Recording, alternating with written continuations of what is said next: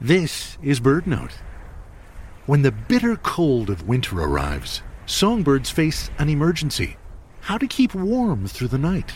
On normal nights, many prefer sleeping solo in a sheltered spot.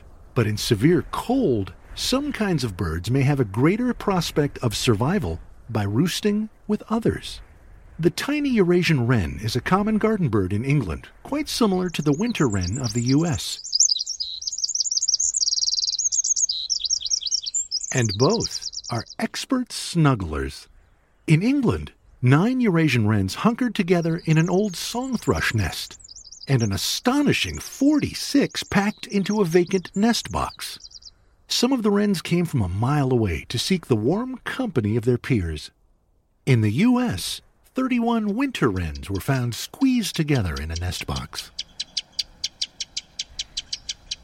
Bluebirds and nuthatches will also cluster in nest boxes or tree hollows during extreme weather. When massed together like this, birds may crouch in layers on each other's backs. Some of these species also nest in cavities during the warmer months. Perhaps because of this, they may be more inclined to tuck up together in a warm enclosure on those bitter nights. For Bird Note, I'm Michael Stein. You finally see it, the bird you were looking for, and it's awesome. You turn to share your excitement, but there's nobody there. Enter Birda. Birda is the new free app that connects you to birdwatching enthusiasts all over the world.